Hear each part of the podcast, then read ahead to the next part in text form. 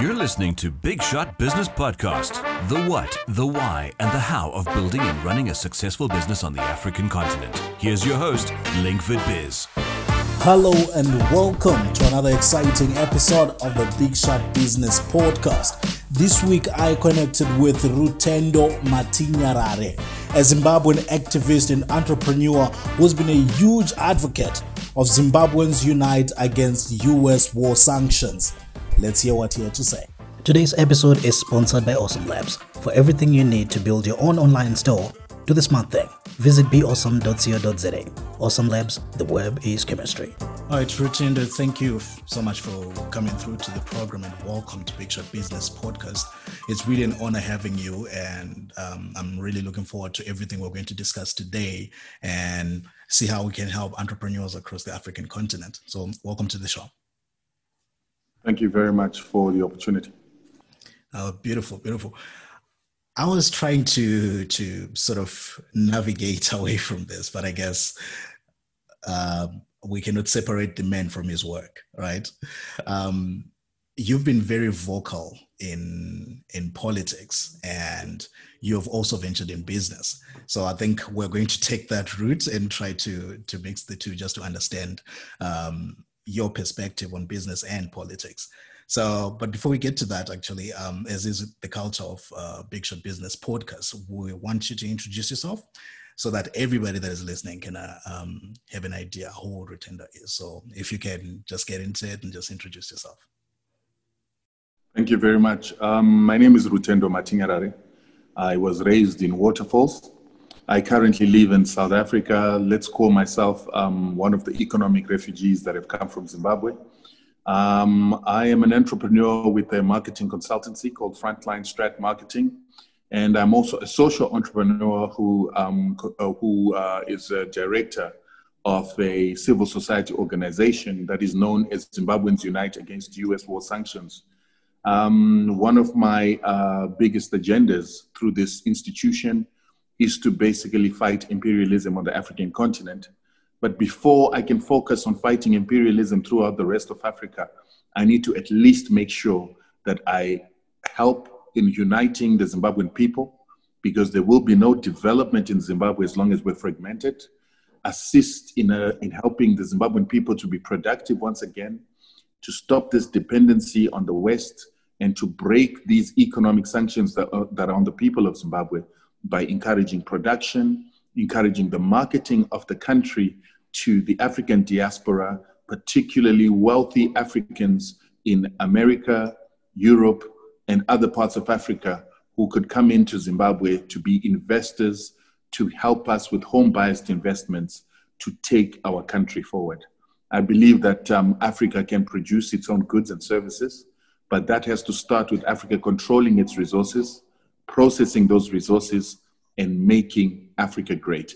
And I think that this is a very doable exercise as long as we as Africans begin to gain the confidence that we can do it.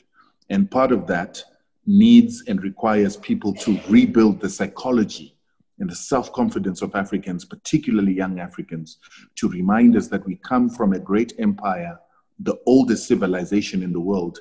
And so, therefore, we can do better than everybody else and do it ethically and in tandem with the environment and without destruction that we're seeing with Western and Eastern technology right now. Oh, that's that's great. That's I think that's a um, that's a message that is very relevant to Africa, especially at this time, because there are so many voices coming up and asking the question as to why we haven't um, uh, taken over industries that are mostly powered by raw materials or, or minerals or uh, uh, um, goods that are coming from Africa, why we haven't taken over those industries and started producing for ourselves. That's a very um, that's a very great message you're carrying across the continent, and particularly for Zimbabwe, especially at this time. I also am Zimbabwean, and it's really um, it's really a sad thing when we look at what our, our nation has become. But um, for me, it's mostly we cannot just liberate our country if we have not made efforts to liberate the the continent because as a whole, the continent is still under some sort of neo colonialism, if I can put it that way. And you've been vocal about that, um, especially when it comes to the sanctions that are still on Zimbabwe. Um, however, there is a uh, it's this is this is a question that has really been bothering me for a while. How relevant are those sanctions 20 years later? are they still as effective as they were back then or have people found jump arounds or walk arounds to continue with their lives? Are those sanctions still relevant? Yes uh, thank you for that question. Sanctions will always be relevant because they come from the very same toolbox as colonialism. And if you remember colonialism hinged itself on controlling resources depriving africans from those resources and then building Western competition or Western capacity at the expense of the Africans. And by so doing, Westerners developed capacity in industry and, and, and agriculture, which then gave them dominance over Africans. And when you go back to understanding the creation of capitalism, you'll understand that capitalism was built by taking public resources from the masses, mm-hmm. putting them into the hands a few elite people, and then those elite people use these factors of production to force people to seek employment because people have got no other way of surviving but to become employees of the very same people that stole and took control of their public resources by what is called primitive accumulation. And this is exactly what it is that sanctions are still doing. It's the very same colonial system, but on a national scale. Even though we've received independence, Western countries do not want us to utilize our resources and they want to force our government to give the resources of the country over to Western companies, over to Western capital, so that our people would be forced to be labor for that Western capital. So it's the very same system that we saw during slavery and colonialism that is playing itself out in a new dispensation of so called independence of African states. And there is no way that Zimbabwe will ever develop as long as it is being incapacitated from using its resources. So long as it's not allowed to process payments through the international banking system when payments are made in US dollars because they go through US banks that have been prohibited from processing Zimbabwean payments. It is also impossible for Zimbabwe to develop when America has got third party restriction use uh, agreements with third parties that use technology that is American, be it a chip that is American or software that is American, it has used restrictions that restrict countries that are under US sanctions from being able to use that machinery. So a machine can be made in China, it can be made in Russia, but as long as it's got American technology, that machine might be refused or the United States might refuse for that machine to be sold to a country like Zimbabwe. So that's why you hear a lot of times that our government officials and business people are talking about the problem of retooling Zimbabwean industry. It is difficult to get Zimbabwean uh, uh, machines into Zimbabwe, technology into Zimbabwe because of these restrictions.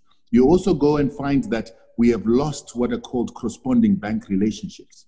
Every time that you need to trade internationally, you need banks in the countries that you want to trade with to undertake these payments and to transfer these monies that are needed.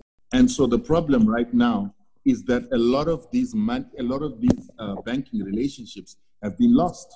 And because these banking relationships have been lost, Zimbabwe cannot transact with countries where we do not have uh, banking relations. We cannot take loans, we cannot take debt, which is very critical in business because a lot of those loans are going to come, uh, a lot of banks will not lend to Zimbabwe out of fear of what are called secondary sanctions by the United States. But this is not the biggest problem with these sanctions. The biggest problem with the sanctions is Zimbabwe is not just under Congress sanctions, but they are also under EU sanctions. And they are also under a group of sanctions that are very dangerous for most countries that are called executive order sanctions by the United States government. These executive order sanctions are a threat to Zimbabwe in the aspect that 82% of all executive order sanctions that have been imposed by the United States after declaring a national emergency on a nation since the enactment of the uh, uh, uh, um, National Emergency Act in the United States in 1979 have all turned into wars. So 82% of those executive order sanctions since 1979 have turned into hot wars. They've turned into military wars. And a lot of these military wars have eventually destroyed the country. They've overthrown governments and they've put in puppet governments in countries such as Iran, uh, Iraq, Libya, Afghanistan, Yemen. We've got wars in Syria right now. They wanted to start a war in Venezuela, but Venezuela united its people, challenged what the United States was doing by creating awareness of what the United States was trying to do. So the threat on Zimbabwe is not just economic, but it is this psychological warfare, sentiment warfare that is now causing divisions that might cause civil war that allows the United States to intervene, as you saw them do in Libya and Iraq. And that is what we need to guard against. That is the threat that we need to fight against. And what is unique about Zimbabwe is this. As I'm saying to you that there have been uh, 82% of all executive orders have resulted in war. You must remember that uh, uh, uh the Zimbabwe, ha- the United States has uh, pronounced three national emergencies against Zimbabwe, and therefore three executive order sanctions. Out of the 34 other countries that they've imposed uh, these executive orders, Zimbabwe is the only one where they've imposed it three times.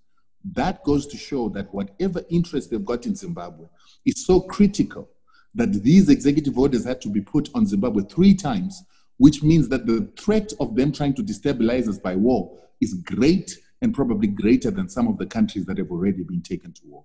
So that's what we need to guard against because there is no Zimbabwe if we are under attack or if we're in a war. Oh, that's really profound and insightful. Now, there are, I think there are so many parties that have come together and said, "Hey, this uh, these um, U.S. sanctions on Zimbabwe should go," and many were really looking forward to perhaps this election being the change that they are, uh, you know, they were they were waiting for. Do you think this could be it? Do you think whoever gets the presidency this time around would look at Zimbabwe in a different way? No. Um, what is actually interesting is that Joe Biden, together with people like Helms and um, um, Hillary Clinton, were the sponsors of the ZDERA bill. And so they were the people that instituted ZDERA. And so I don't think that there's going to be an easing of sanctions. There might actually be a worsening of these sanctions. I also say to Zimbabweans that you need to understand that the United States foreign policy or the United States um, um, um, economic policy and security policy is founded on maintaining white supremacy. And if you understand that uh, the sanctions that the United States put on Zimbabwe, particularly the executive order sanctions, required the uh, uh, declaration of Zimbabwe as an unusual and extraordinary threat against United States economic social, uh, uh, uh, economic, I mean, economic security and foreign policy interests. Those foreign policy interests that they feel we are threatening have not subsided. Zimbabwe continues to control its resources, and Zimbabwe is in an area that is known as the strategic, uh, uh, the, the, Persian Gulf of strategic mineral resources, and as long as Zimbabwe is controlling those strategic mineral resources and they're not being controlled by the United States and its companies, Zimbabwe will always be a threat to the United States. As long as Zimbabwe is giving the use of those resources to Zimbabweans, to the common man in Zimbabwe, as long as the gold of Zimbabwe, the chrome of Zimbabwe, the nickel of Zimbabwe is accessible to, to common Zimbabweans or the natives of Zimbabwe, that will always be a threat to white supremacy because they believe that only their companies, only their institutions should control these strategic mineral resources. Another issue is that Zimbabwe has not accepted to have a US base on Zimbabwean soil, and Zimbabwe being the center of Southern Africa, the center of this Persian Gulf of strategic mineral resources, it will always be seen as a threat to the United States because it is not accepting the placement of a strategic base or military interest of the United States on Zimbabwean soil or in the SADC region as a whole.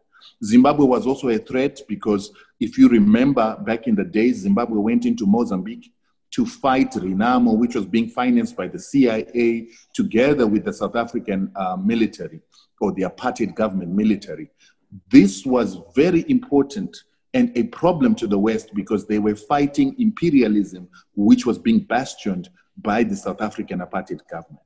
So, by fighting the apartheid government, by defeating Renamo, which led to the defeat of the apartheid government. Zimbabwe had fought imperialism and had fought against American interests in the region. They went to Congo, they did the same.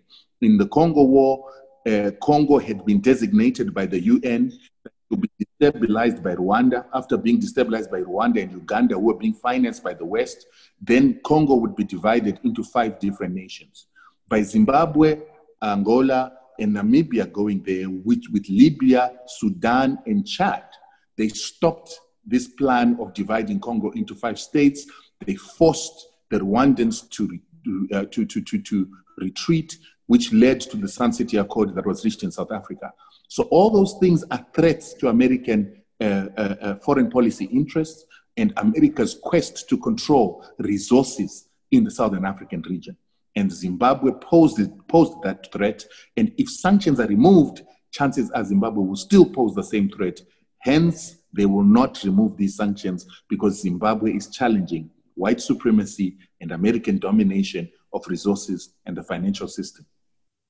Oh, that's that's very interesting. It does seem like the country is at war with the United States there, and I think generally across the continent we are still at war. We have not really uh, moved out into actual liberation. I remember some years back, the um, Namibian first lady was saying, "Yeah, we could have gained our independence, but uh, has colonialism stopped?" By by the looks of it, and from what you're saying, it seems like it hasn't stopped.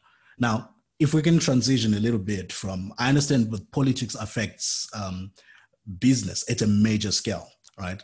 I do understand that, but I want us to be a bit more specific because I think um, over the past 20 years since Zimbabwe has been under the um, uh, the US imposed elect I mean uh, sanctions, people have managed to do things. They have managed to to to to get some business going. But I want to know if maybe you have some insight or you have some knowledge of it on the ground. What is it like when somebody is trying to start a business in Zim?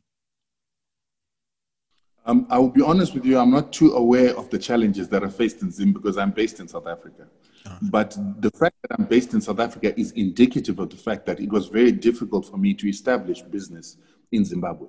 And one of the major reasons that it's difficult to, to establish a business in Zimbabwe is because Zimbabwe is made up of cartels, it is made up of um, uh, groups of people that give each other business. So it is a monopolistic scenario or a monopolist economy in which the former owners of capital, which are white, and then a black elite that came about with the empowerment that government gave to politically connected people tends to create an exclusionary environment from the critical sectors of business. So if you wanted to go into mining, it's not as easy as just applying for a mining license and going mining because you can get a mining license, you can go and mine in Zimbabwe, but you might find your mine being usurped by politically connected people and you lose that mine. You might find yourself not being able to secure your mine appropriately because you might not be given the license to have security guards that are armed to protect your property. All these things make it difficult for people that are not politically connected, people that have not accumulated capital to make business or do business in Zimbabwe. So, one of the biggest problems we've made in Zimbabwe is that we've recreated the colonial system by transferring the power or capital from not only white people, but from white people to black people to create a new cabal of uh, uh, uh, uh, capitalists who exclude other people that include white capitalists and black capitalists who are working together to exclude other people from competing in the economy. This is also one of the biggest problems that we see when we're fighting sanctions, that there are people within the Zimbabwean system itself, politically connected people, business people in the system who do not want sanctions to go away because they fear that sanctions going away will bring in competition, open up the economy to players from other parts of the world. And there are actually people in Zimbabwe that are making so much money from the monopoly and the cartels that have been created that they do not want competition. Now, I understand that logic. But where these Zimbabwean people make a mistake is that they fail to understand that these sanctions are not just there to impede Zimbabwe's progress. They have actually been placed to remove the political party that gave Zimbabweans the tools of the economy or factors of production. And that removal of that government means war, it means destabilization, which will mean every Zimbabwean, particularly those controlling the capital, those with these monopolies, will be the biggest losers. And when they lose, the resources of Zimbabwe will be taken away from them and given to American companies, Western companies, and the people that were being used to destabilize Zimbabwe from inside. We've seen this in Libya. Many Libyans who are wealthy, many Libyans who are in power have lost. So we want to say and reach out to Zimbabwean people to say we've got to start understanding a common national interest. We've got to open the economy for everybody to play because when other people are excluded. This is how you see some of those people, Vachidira Jecha, some of those people partnering with foreigners, partnering with enemies of the state because they feel excluded from national resources that have been privatized by certain individuals. So, if we want business to become friendly for Zimbabwe, we need to open up opportunity for every Zimbabwean. And we need to ensure that every Zimbabwean is reorientated, retrained to understand the national interest before they can get access to these resources. The reason I say that is that there are many people who've been empowered by the Zimbabwean government who have gone back and betrayed the Zimbabwean government. They are the biggest externalizers in the country. They are the ones sabotaging the currency. These people were empowered by Black empowerment, but today they've become the sabotagers of the Zimbabwean economy with enemies of the Zimbabwean state and the capital that the Zimbabwean state was trying to ensure does not continue to have a stronghold on the Zimbabwean economy. Another thing that is lacking in Zimbabwe is that Zimbabweans respect the arts and the sciences, but they have got no respect for the arts and the humanities. And part of what you're seeing in Zimbabwe, the fragmentation of the nation, this nation that lacks creativity on how it is that it can beat these sanctions is the absence of people with arts and humanities. The reason why we are not a united nation is because we lack communication, social engineering, and people who can teach citizens of Zimbabwe how to build a society that benefits them instead of benefiting other people who are outside the system.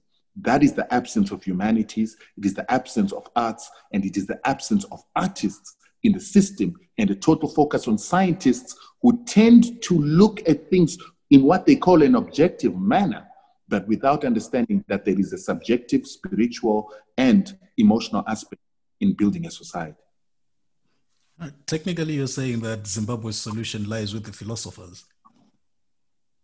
Is that what you're saying? I'm saying that the the Zimbabwe solution lies in a combination of the philosophers together with the scientists.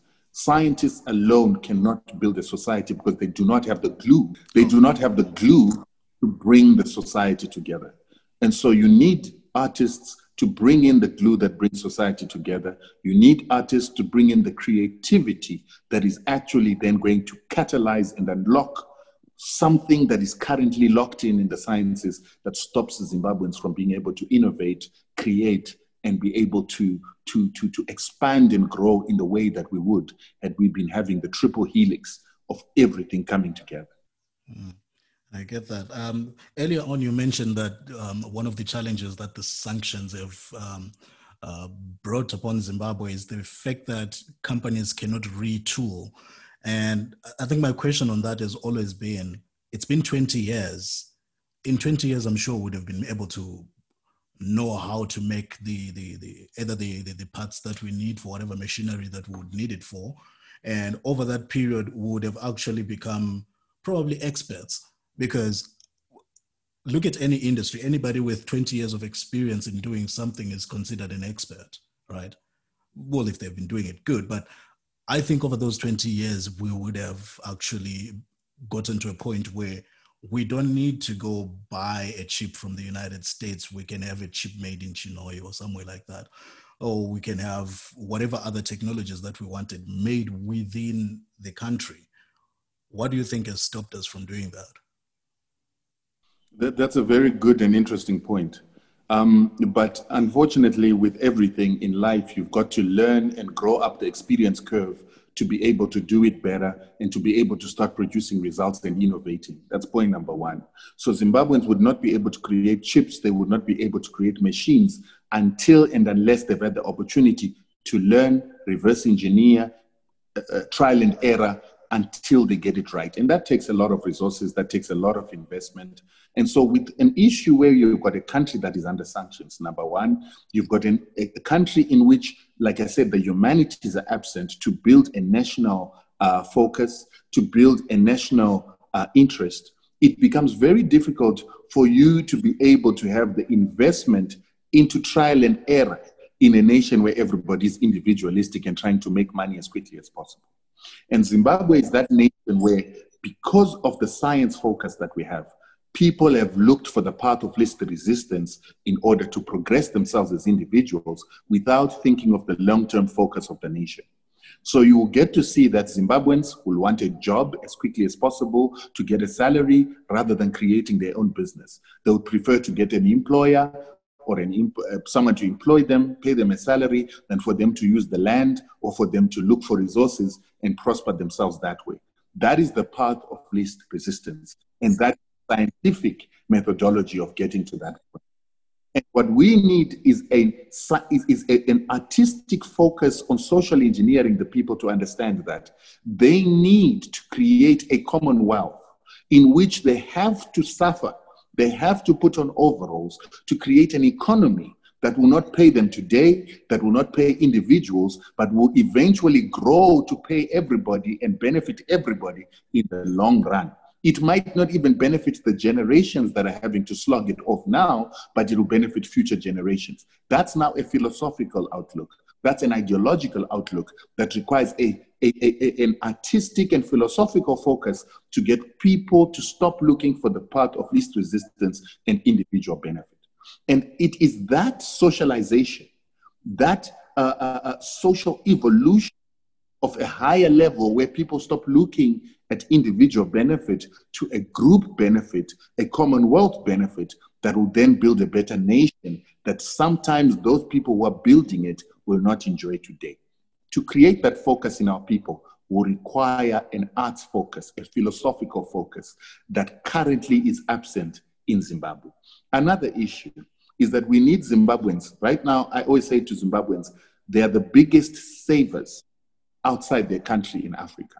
No other African country has got more savings than Zimbabwe in the tax havens of this world and countries that are non tax havens. So we look at money that is in tax havens. Zimbabwe comes after Kenya in Africa as the biggest saver, with more than 65% of our GDP sitting in tax havens. When we go outside the tax havens, we look at South Africa, uh, England, America, Canada, and Australia.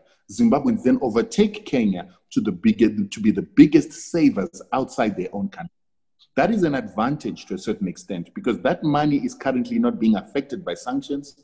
The value is not being depreciated by the economic uh, uh, uh, turmoil that is caused by sanctions. So it is hedged where it is. But that money is not being employed into developing capacity in Zimbabwe, into controlling resources in Zimbabwe, and into processing resources, which is what you're saying. So we need those conditions to be built first for our country to start saying, we've got the capital, we've got the human skills, we've got the people who work in Google and some of the biggest American tech companies. We now need those skills, those funds, and those resources to be brought back home so we can create our own industry. We also need a commitment from the business community. Companies like Econet, companies that have established themselves into billion dollar empires need to look at reinvesting in Zimbabwe, starting research and development facilities where we begin to manufacture our own things. So I read an article yesterday that says Econet is saying cell phones are too expensive in Zimbabwe because of duty. And I'm thinking, why can't Econet start a research and development center in Zimbabwe where we can start to learn how to make our own cell phones with the huge resources that they've made in Zimbabwe, the huge capital that they've made in Zimbabwe. They can employ people from uh, Japan, China, all across the world, bring them into Zimbabwe. We've got such a beautiful country. We can build beautiful accommodation for these foreigners and expatriates to come in and then give us some of their skill, skills transfer. And that's how we'll then begin to learn how to create new technologies. We give them KPIs that say, when you come from France into, into Zimbabwe, you're going to be well paid, but by the end of your tenure of three years, Zimbabweans must be able to manufacture a cell phone, a chip, or whatever it is. But we do not have that kind of thinking in Zimbabwe because we've got a false philosophy of least resistance. It's easier to import, but in the long run, importing destroys an economy. And Zimbabweans have not learned in the 40 years that we've had that all Zimbabwean savings are outside the country, while the country itself cannot hold up a banking system because we keep externalizing and taking from the Commonwealth. So we need that convergence of sciences, philosophy, and ideology to help us to understand that there has to be a sacrifice to create a long term commonwealth that will benefit us in the long run and benefit everybody to make a richer nation that will make even those who are rich today richer tomorrow. All right. I get that. I get that.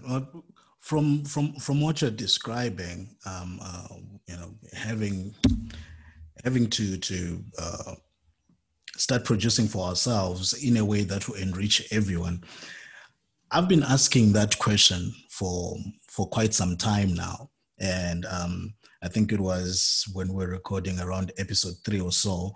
I was talking to David Mashabela, and one of the one of the questions he raised, because this is not a problem that is only for Zimbabwe, it's a it's a problem across Africa.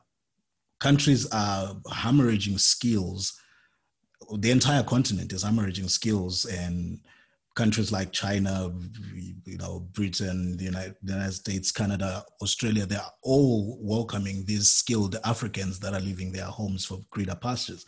So I've asked this question for a very long time. What does it take for us to be able to bring those people? And as, as I was saying, when I was talking to, to, to David, he asked me a very interesting question that I think I have not found an answer for, but I'm hoping maybe you might have an answer for it. He asked um, someone that is, let's say, in the in the United States, their life is good, they they have almost everything that they need, or they have everything they need. Why should they be bothered with the problems of the collective? Yeah, well, the, the, the, there's a number of answers to the question that you ask. First of all, every, a person in the United States does not necessarily have everything that they require. And I know this from traveling to the United States. I know this from having relatives in the United States.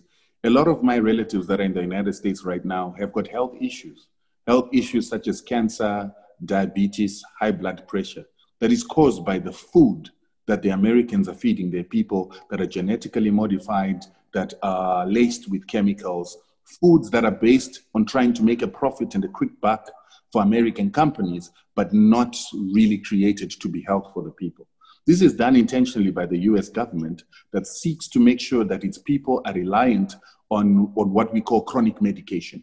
54% of Americans are using chronic medication because of the food that the United States feeds its people. This then drives their $2.8 trillion to $3 trillion medical industry that happens to be the biggest killer of Americans, where it kills 700,000 Americans every single year because of uh, uh, uh, uh, uh diabetes, uh, heart disease, cancer, and medical accidents or medical related accidents, which are the biggest killer. So, this benefits the capitalist system in which capital owners make money at the expense of everybody else. That cost on health that cost that causes a lot of Americans to be obese, and a lot of Zimbabweans who are living in America are now obese, and got these health issues that require them to have a chronic medication, are all reasons why people should come back home. When you go to America, I can't eat in America because the food is terrible. And so I can't wait to come back home to eat proper food. Those are other advantages health issues, the benefit of eating good food and healthy food are all examples of why we should say to Zimbabweans, you need to think about coming back home. But more critically, Zimbabwe and Africa are the countries that have made the richest people in America, like the Rothschild family and the Rockefeller family, rich because they control the mines, they control the resources in Zimbabwe. So we need to remind Africans to stop thinking of the small picture and look at the big picture. That if the West are coming to Africa to be rich, if the richest people in the world are coming to Africa to own mines and to own the wealth of Africa, why is it that we need to go to the United States to go and live a life of being paid a salary, driving a car, but not really creating wealth, while also being plagued by these health issues that I'm telling you about. So we need to change the mindset of Zimbabweans, the mindset of Africans, and we need to teach them that the wealth is in Africa. But what is needed to unlock that wealth is capital and investment, which would come in the form of home biased investment. We need to also teach them that they need to promote Zimbabwe and promote people investing in Zimbabwe so that we can unlock this value and it can start to enrich everybody else. And we need to deny the West access to these resources so that they buy from us finished goods instead of them buying our resources at a cheap price and then selling us back fixed goods at 20, 30, 100 times the price of the resources that they got here. So it's going to take social engineering. It's going to take the education of the African mind. It's going to take a reorientation of the African to understand that there is more opportunity in Zimbabwe than there is in the UK. And I'll give you a perfect example why I am saying this and why I'm right. You look at somebody like um, uh, uh, Kuda Musasiwa. Kuda used to be in the UK. He used to live there. But he left the UK. He didn't do well in the UK, came back home, got land, began to farm, and boom, he creates Fresh in a Box. He's making money with Fresh in a Box. He's now even earning money in pounds, money in US dollars from a business that he started from the resources of Zimbabwe. There are many other people that have left the diaspora to come back home to farm or mine and have become multimillionaires, yet they were not multimillionaires when they were slaving in the United Kingdom, Europe, or the United States. These are the opportunities we have. So, this migration is not necessarily a bad thing for Africa. Because if Africans migrate, they go and learn new ways, new techniques, new technologies, new skills.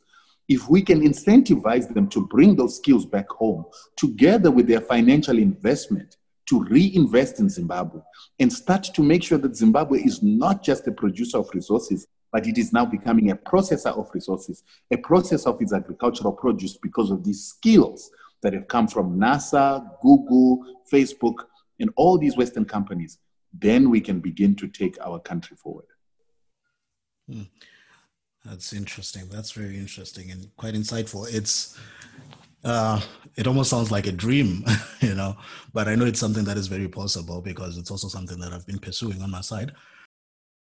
It's been it's it's been something that has been burning on my heart as well um, how to bring back the skills that we have uh, uh, exported to so many countries. And you just mentioned there one of the things I've also been looking at, which is incentivizing the return.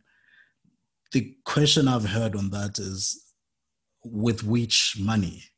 Because um, if currently the, the, the economies in Africa are not even able to sustain themselves without foreign interference, with which money can we interv- I mean, incentivize the return of our brothers and sisters in the diaspora?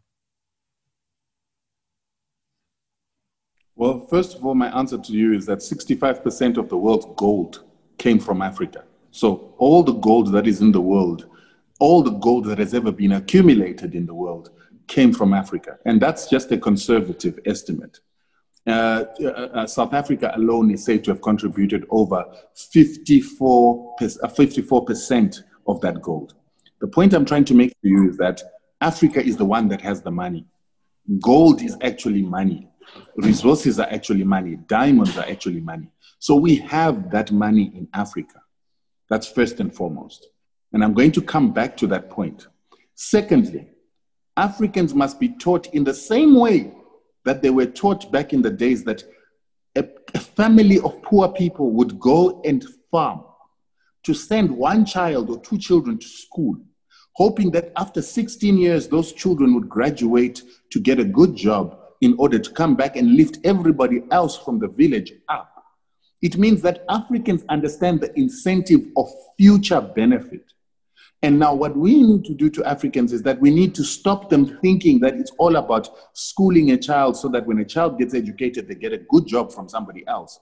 We now need to start making Africans understand that no, a job can give you income, it can give you survival, but it doesn't create wealth. We must now teach Africans that the wealth is actually in that which your employer has always been fighting to control that which the Americans are sanctioning us so that they can control, that which white farmers who lost their land 20 years ago are still staying in Zimbabwe, fighting to get back. That is what Zimbabweans now need to look long term at the land, the resources. That's where the wealth is. That's what made the white farmers rich. That's what made the white business people rich. That's what is making Americans rich enough that their corporations are pushing their government to maintain sanctions on Zimbabwe to ensure that Zimbabwean resources are given back to American and Western entrepreneurs. So we need to now reorientate our people to say the wealth is actually the resources. The wealth is actually the land. The wealth is actually cows, goats, chickens, and seeds in the ground. It is not in a salary. The fact that many Zimbabweans have left to go and be nurses and caregivers in Europe, to be waiters in places like South Africa, means that our people don't yet understand what wealth is. Because while we are doing this in other countries, other people that we went to school with are left in Zimbabwe and they are becoming US dollar millionaires by simple things like mining, simple things like tobacco farming, like maize farming, like horticulture. We now need to reorientate our people to that.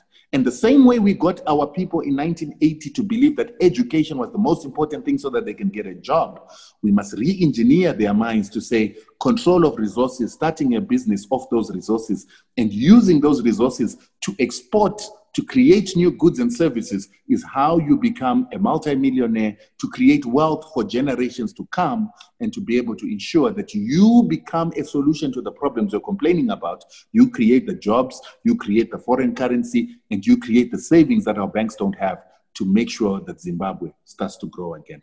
So it's all about reorientating people, re educating the Zimbabwean mind. Our parents were educated enough by the system which was a colonial system, that spend as much money as you can to educate your child. And once your child is educated, they'll take care of you.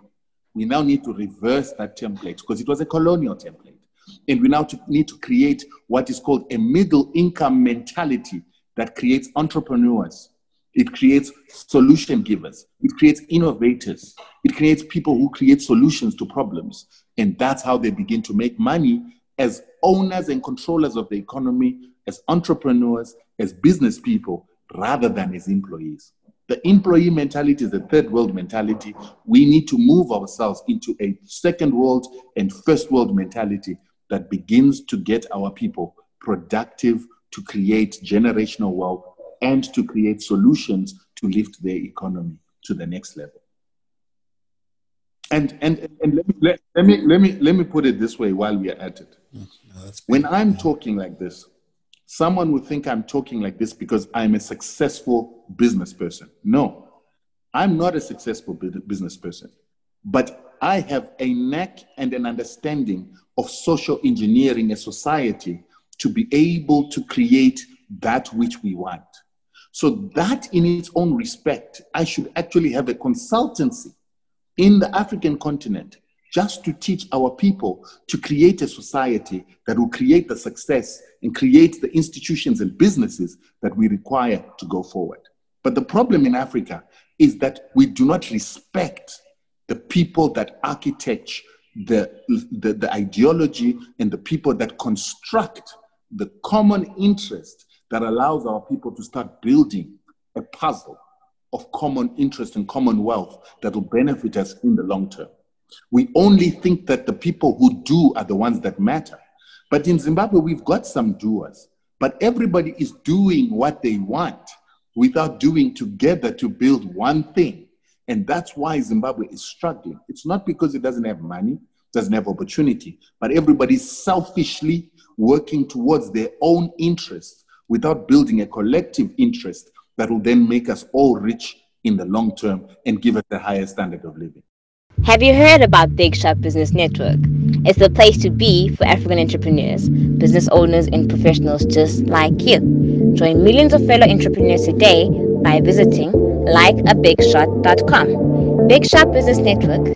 Connect, share, grow. I was talking to um, a lady in Kenya some time back, and she was telling me um, as we uh, sort of transition into business, uh, she was telling me that one of the challenges that she had noticed that most entrepreneurs there were having is that they were never building products for for the continent. They were building their their products for the international market, which made them big losers at home, and because they had no um, firm footing at home, they couldn't even capture the international market that they were building for. Now, in a case like that, do you think that type of orientation that you're referring to can change the mindset of the entrepreneur on the African continent to start focusing on building products that can benefit the continent and not just build for international markets? Do you think that orientation could help in that? It could help, and also the orientation of teaching Africans that the world is not really about buying products, particularly the developed and most more more sophisticated Western world. They want to buy products that will be able to assist them. So they want to buy products that will create jobs for them. They want to create, they want to buy products that will be able to make sure that they can get a pension tomorrow. And they've been socialized by their countries to understand that you must buy local because local is what equals your jobs. And that's why you see in America, they make some of the worst cars in the world, but Americans buy American. Ameri- the, the, fastest selling car in uh, the world is the Ford F 150. And people in America buy the F 150 because they're supporting their economy. So you can create brilliant products in Africa, and they can be rejected by the uh, by the international community and the Western world and Eastern world in particular. They will create policies that will make it difficult for your product to penetrate their market. They will create barriers to entry that will make it not feasible for your product to come into their country, not because your product is inferior, not because they are better products, but because they are preserving their economy. So when you manufacture things in Africa for the benefit of the West, you're actually playing yourself at a disadvantage. There are products right now that you can manufacture deliberately for the West, but you must also make sure that you've got an African base. So, for instance, I've been saying to Zimbabweans that there is a trend right now that people are understanding a correlation between the food and their health. They understand that the food that most Western countries are producing is toxic and inimical to health. So they are looking for organic food. And right now in Europe, it's difficult to grow organic food because most of their soils have been tainted by chemicals. So that means that Africa has a, has a latent opportunity right now to produce organic food that people want to take for its taste, but because it can also be medicine for the body and health. So we as Africans can target organic food production for that purpose. But before we ensure that our organic food is going overseas, we must also make sure that Africans are eating that organic food so that we stop spending less on Western medicines by making sure that our people are healthy from organic food on the continent. We must make sure that our, our organic food is going to the biggest markets that don't have organic food on the African continent, like South Africa, Egypt, and some of the countries that are so sophisticated that have started copying Western tendencies. And only after we created that base on the African continent can we then take our product overseas, knowing fully well that once you begin to grow too quickly, the West use sanctions to control your growth, to control your independence, to control your, your, your competitiveness. So you must always know that you must have a home base to go back to when the West start using their unfair tactics to cripple you so that they continue their domination. And we must understand that the West will never stop destroying our businesses because the world is a competition for resources. And the country or continent with the biggest resources is Africa. And they've actually created something called the Morgenthau Plan after the Second World War to make sure that Africa continues to be deindustrialized so that they have capital and power to continue to control our industry. And you must remember the last thing is that consumption is a weapon. It's a weapon of war and is a weapon that the United States has used to dominate the entire world economy. And we as Africans have got to start understanding that we must stop consuming Western goods because they are a weapon that takes money out of our economies. But we must also then know that Westerners, the Americans in particular, also do not allow themselves to become dependent on consuming goods from other countries. So we must not depend on them as our only primary markets. That's why you see China is struggling right now to face the United States because whenever it suits the United States, they use their economy, stop buying from China, and that affects the Chinese economy. They destroyed the Japanese economy that way, where their pension funds were the ones that were leveraging the Japanese manufacturing. But when Japan became too powerful and began to export more than the United States, they pulled out their pension funds and they sabotaged that Japanese economy, which eventually led the Americans to control a lot of Japanese companies. So we need to know this competition, economic warfare, and understand that economic warfare should not should stop us from trying to depend on the enemy for our sustenance. Oh, that's very powerful. You, you just reminded me of, um, um, uh, I believe it was two episodes back. I was talking about the um, U.S. foreign policy on Africa, from the fact that Donald Trump never visited the continent when he was uh, well, during his office, um, and he might have sent representatives, but there were there was really not much interest he was showing in the development of Africa, which to me was um, an advantage because it gives African entrepreneurs the opportunity to then start making solutions for the continent. But in in in most cases, right, there are so many countries that have programs that are dependent on aid from the United States. Uh, I know of hospitals that are dependent on that aid. I know of schools that are dependent on that aid. And um, a case example um, is a, um, the, the, uh, the textile industry in Lesotho, uh, to be more specific. Uh, their biggest market is the United States. And with uh, uh, um, the US policy really not quite certain as to where they stand as to uh, Africa's growth. Uh, people were becoming a bit concerned that such industries could fail, right? And I was still, I was still getting this, uh, you know, excitement that okay, let it be. Then we, we we can create an actual market on the continent for that textile, right? Uh, that in um, that industry, I believe, um, from the statistics I saw, it employs about 46,000 people, which is not much. But for 46,000 people to lose their jobs, I have to say that mountain that will be climbing there is a bit tricky in that the outcry that accompanies that and still trying to tell people no we have a vision we are trying to make africa um, um, an independent uh, continent do you think that's a fight that people would finally understand at, at any point, considering the risk of losing the jobs that they currently have, considering the risk of um, some medical pro- or I mean um, some health programs failing, uh, considering the risk that some economies may fail if we totally cut off our dependencies. Do you think it could be something the crowd or the, the, the masses on the African continent can swallow if we totally say, okay, the continent has to be free? Well, the, the, the, masses always follow policy. The masses always follow what it is that they are educated to believe and to think.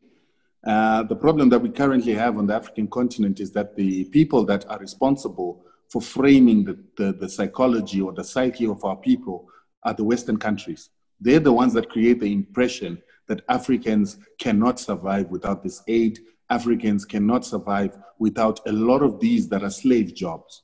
And I say that a country like Zimbabwe, where 70% of our people live in the rural areas, a country like Zimbabwe, where that, is, that 70% used to sit at 90% during the uh, uh, uh, colonial period, 90% of our people were, were stranded in reserves. There were policies to keep them in those reserves. But those are the very same people that kept Zimbabwe afloat. They are the ones that financed and supported the liberation struggle. They're the ones that fed the liberation fighters from barren reserves.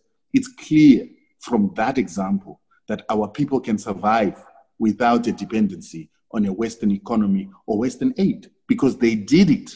For them to receive independence, they were totally self reliant because the Western colonial system was not there to prop up our people. It was giving them the worst jobs. It was not paying them well. It was exploiting them. But our country survived because of the rural economy. And right now, Zimbabwe, under sanctions, is surviving because of the rural economy and our biggest export, which is the human capital of Zimbabwe. So, if we begin to understand this equation, we need to start making sure that we bring the most out of these two sectors our rural economy, and our diaspora funds that are being repatriated back home. But we know that the diaspora funds that are being repatriated are just but a fraction of the 30 billion US dollars that Zimbabweans are working for outside Zimbabwe every single year.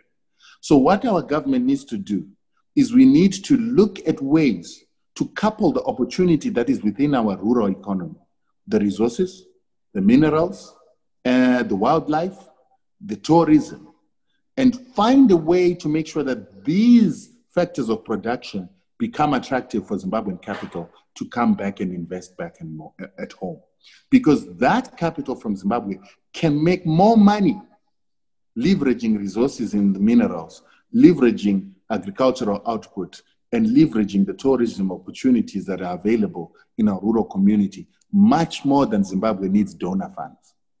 Because the donor funds come with conditions that seek to take those resources and opportunities in the rural areas away from the Zimbabwean people to Americans, and hence they're giving you those donations. The donation always comes like a worm on a hook that seeks to take more than it gives. And if we, once we know that, then we need to stop you taking the worm and start really feeding ourselves with what we as a people can provide ourselves through these diaspora funds.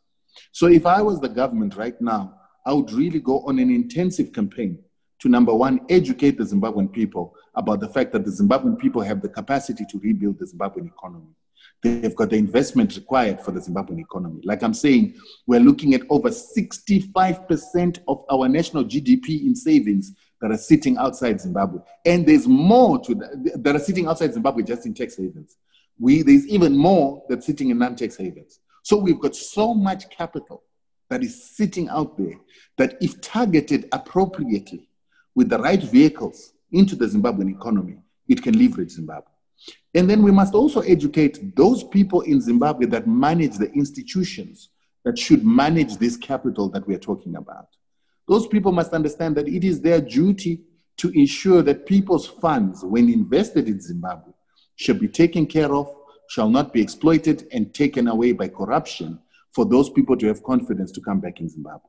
And those people must be taught that if you make the environment conducive for capital to come back, that capital will come back and create jobs, it'll create savings, it'll make our banks start functioning again, it will allow you to take debt and buy a car or a house on debt, and that is what you should encourage. We must make Zimbabweans understand that Zimbabwe, for Zimbabwe to function, it is not the government only that needs to change the way it does things. The banking system is a private sector, and that banking system has been the biggest uh, uh, uh, depleter of Zimbabwe's savings because of the greed of banking moguls and banking shareholders. We need to defeat that culture. And that's not a government responsibility. It is the responsibility of private citizens like you and me. We must make businesses understand that if shareholders buy shares in your organization, so that your organization can grow. It's your responsibility to grow that investment and add value for the shareholders and not enrich yourself and have holiday homes and have all these scams that we had with ENG, uh, Vingirai at, uh, at Market, and all these other scams that we had in the past. We must build the common interest. And if we build the common interest, we will build a country that will make us all rich. And I'll tell you a story to confirm what I'm saying. In 1997, Zimbabwe had the second biggest stock exchange in Africa. It was also the most profitable stock exchange in Africa. It was more profitable than the Johannesburg Stock Exchange in terms of returns. And so that stock exchange is how BEE, or what we call uh, uh, uh, uh, black empowerment in Zimbabwe, began. The wealth that you see a lot of these black people were empowered was able to be created by this flourishing economy that was created by a black government in 1997. And so we want to bring Zimbabwe back to those days. But to do that means that those people who were greedy to steal from that bubbling economy then must give back, reinvest, and make sure we recreate that economy. And this time, for the benefit of everybody was that sustainable economy, if it had been kept the way it was, if it had grown the way it was doing, today most Zimbabweans would be better off than they are, even with sanctions. we had kept that economy flowing, people had not taken those monies out of Zimbabwe into tax havens and into foreign countries, Zimbabwe would be a very big economy in Africa today. And we can go back there as long as we stop thinking about ourselves and start thinking about a collective that will produce more to give us even more wealth. Mm. I'm still I'm still stuck on how um, we're going to convince those people to to reinvest. Um, as you said, it was greed that got them where they are. Now, having to give back would require them to, you know, to sort of move away from what natural what naturally made them wealthy, and try and be the opposite, be a bit more liberal, and be a bit more altruistic, if I can put it that way. Uh, is it something we can actually achieve? Are we able to convince those people, or should we start looking at other means of getting our economy back uh, um, back on track? And those that have funds outside the country and those that have kept the country where it is for the past 20 years to some extent i feel like we should just let them be and focus on building from from ground up. Do you think it's something we can do? So uh, uh, uh, the, the past the past uh, uh, 10 minutes or so was spent in me trying to explain to you that the ideology is how we start by incentivizing people giving them the information and the knowledge about how they create real wealth instead of this salary based uh, type of uh, crumbs falling off the table existence that many people are comfortable with. But let me also say this to you. Uh, many people that left Zimbabwe after looting Zimbabwe and externalizing lots of money, failed to succeed outside Zimbabwe. You've got people like James Makamba, who is now having to come back to Zimbabwe now with his tail between his legs because he couldn't make it outside Zimbabwe. He couldn't make it in South Africa. Zimbabwe made him, and he was a multi-millionaire from Zimbabwe. And when he left Zimbabwe, he lost all he had. There are a number of other business people that have become very poor after leaving Zimbabwe and going into the diaspora. Vingirai is not doing as well as he used to do when he was in Zimbabwe. So that alone is incentive to say billionaires and multimillionaires made by Zimbabwe are likely never to make it anywhere else but to come back to Zimbabwe. You look at people like Strive. Strive is outside Zimbabwe, but his biggest operation and his biggest cash earner is still a Zimbabwean business. That in itself says that Zimbabwe is where the wealth is. That in itself, the fact that you've still got people like Koudounaris uh, of Innscor, they're in Zimbabwe. They could go anywhere else in the world, but they choose to stay in Zimbabwe. Rautenbach chooses to stay in Zimbabwe. That's because the country is very wealthy. But very few people know that this country is very wealthy. And creating knowledge of just how wealthy this country is and I keep emphasizing this point, creating the knowledge to our people that the reason why white farmers are obsessed about Zimbabweans, white South Africans are obsessed about Zimbabweans, they're always talking about Zimbabwe in their media is because it's a wealthy country. So let black Zimbabweans be educated of this fact so that they understand that you need to come home. Because if Zimbabwe comes right and sanctions fall away, the opportunity in Zimbabwe is going to be stolen by these very same white South Africans, the American uh, uh, uh, business people that continue to insist that the government must put sanctions to force our government to give our resources right. back to them. Zimbabweans must know that those resources that the world is competing for is what we should be worried about. Those resources that the world is competing for, we must partner with people outside Zimbabwe, Nigerians, uh, uh, uh Egyptians, Kenyans, African Americans, a very rich sector of people. We must promote the opportunity that's in Zimbabwe, partner them. They bring in the capital, I bring in the opportunity. We create partnerships that make us billionaires. Every single hip hop artist, every single celebrity in America and sports person should be marketed to, should receive information that they can turn their paper money into gold. They can turn their paper money into diamonds. They can turn their paper money into real wealth that cannot be taken away from them, like what happened with Michael Jackson's wealth that just blew away. What happened with uh, Bill Cosby's wealth that just got taken when he got put into prison.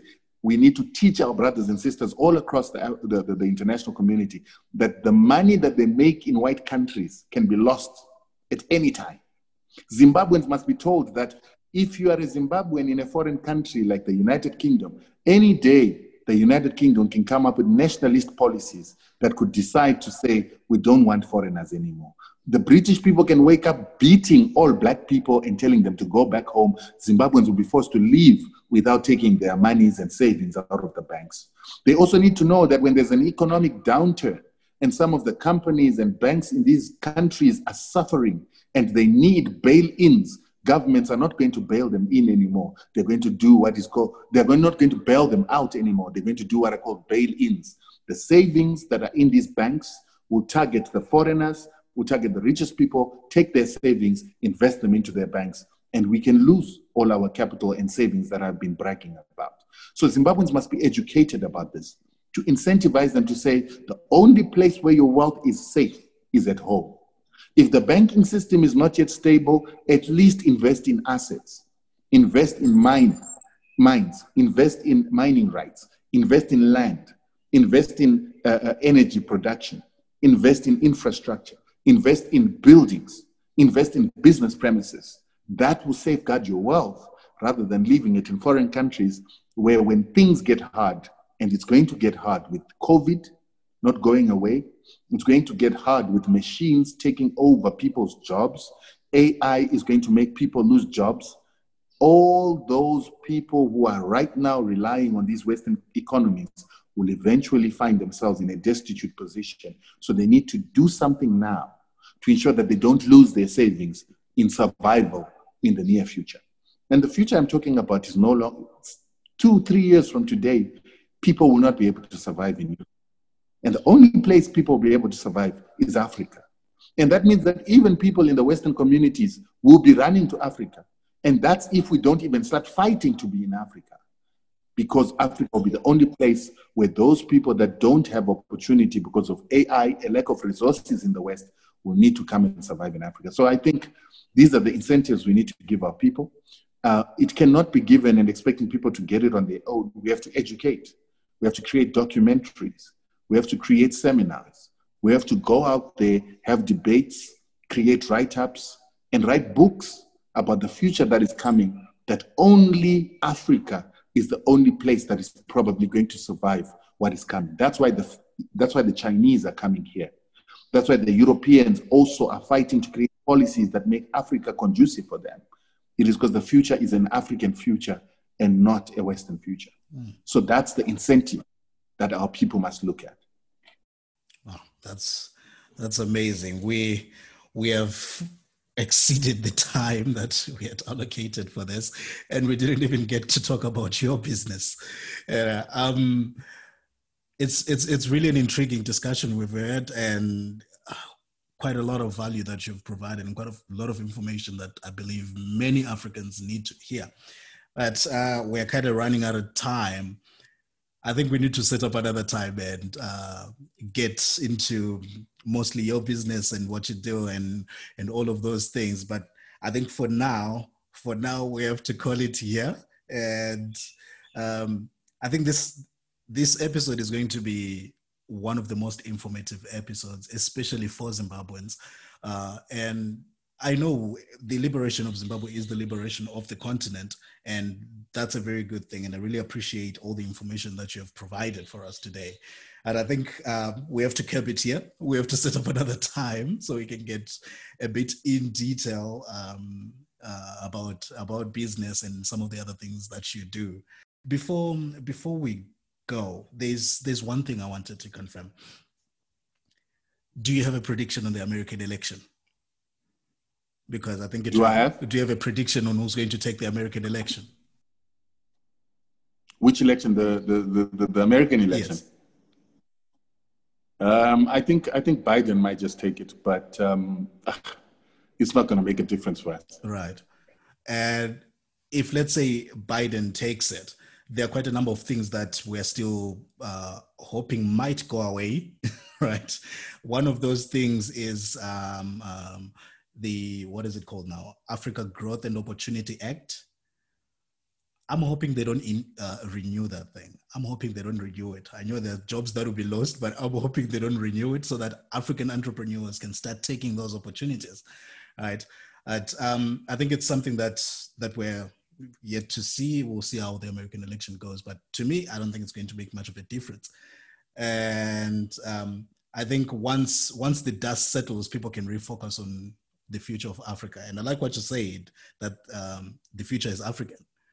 And I believe we need to start preparing our businesses, preparing our, our fellow citizens, our, uh, our brothers and sisters to have that mind of understanding that uh, the future is African. And we need to start rebuilding our countries and rebuilding um, the continent so it becomes prosperous and the people in it. But anyways, Rutendo, I really appreciate your time. I thank you so much for for coming through today and all the information you've given us. Loads of information. It's going to be quite an intriguing episode. So thank you so much for that, brother. Thank you so much for your time. And um, like like you said, now uh, the problem with AGOA is that it comes with terms and conditions that are more suitable for the Americans than Africa. And so, as Africans, we need to ask ourselves: Can we continue to take the hook with the worm?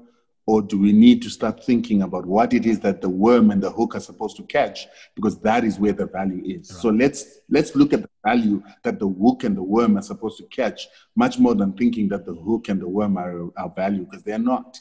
A fish always loses Indeed. in uh, eating the worm on the hook. Indeed. and that's what El AGOA a lot of deals that the americans and everybody give us. It's uh, deals that we don't want. And lastly uh, south africa has been forced to AGOA, for them to continue to be a part of AGOA, they were asked to start buying American chickens. And I read an interesting article. I read an interesting article two days ago that the FDA has just won the right from American courts to sell uh, uh, chickens that are diseased. And I would just like you to guess where do you think those chickens are going to be sold? They will definitely These be coming this side.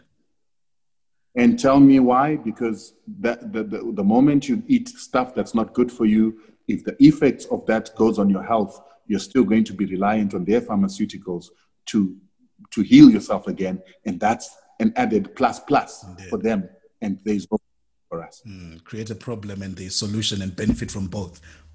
and that's the that's, that's the conflict of interest I've been I've been talking about for the past uh, couple of months. That we need to look at the people that are giving us aid and the people that are coming in trying to help. What's their conflict of interest?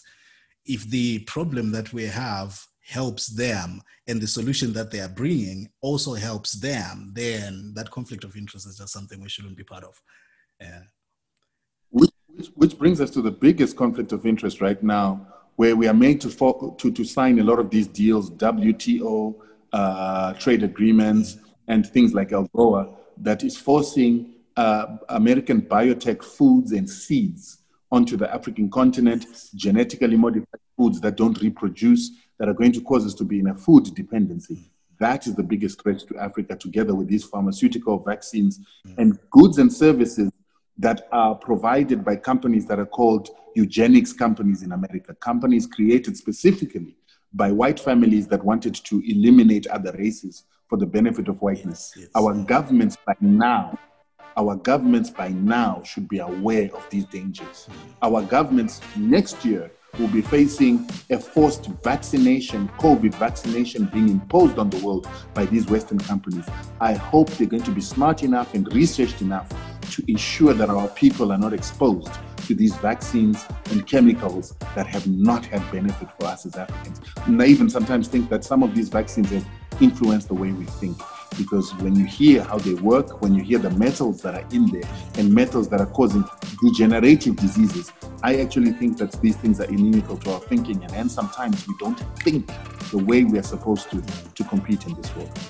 Indeed, indeed, This discussion will never end. There's so much to talk about, and there's so much that we still need to uncover and uh, spread across the continent.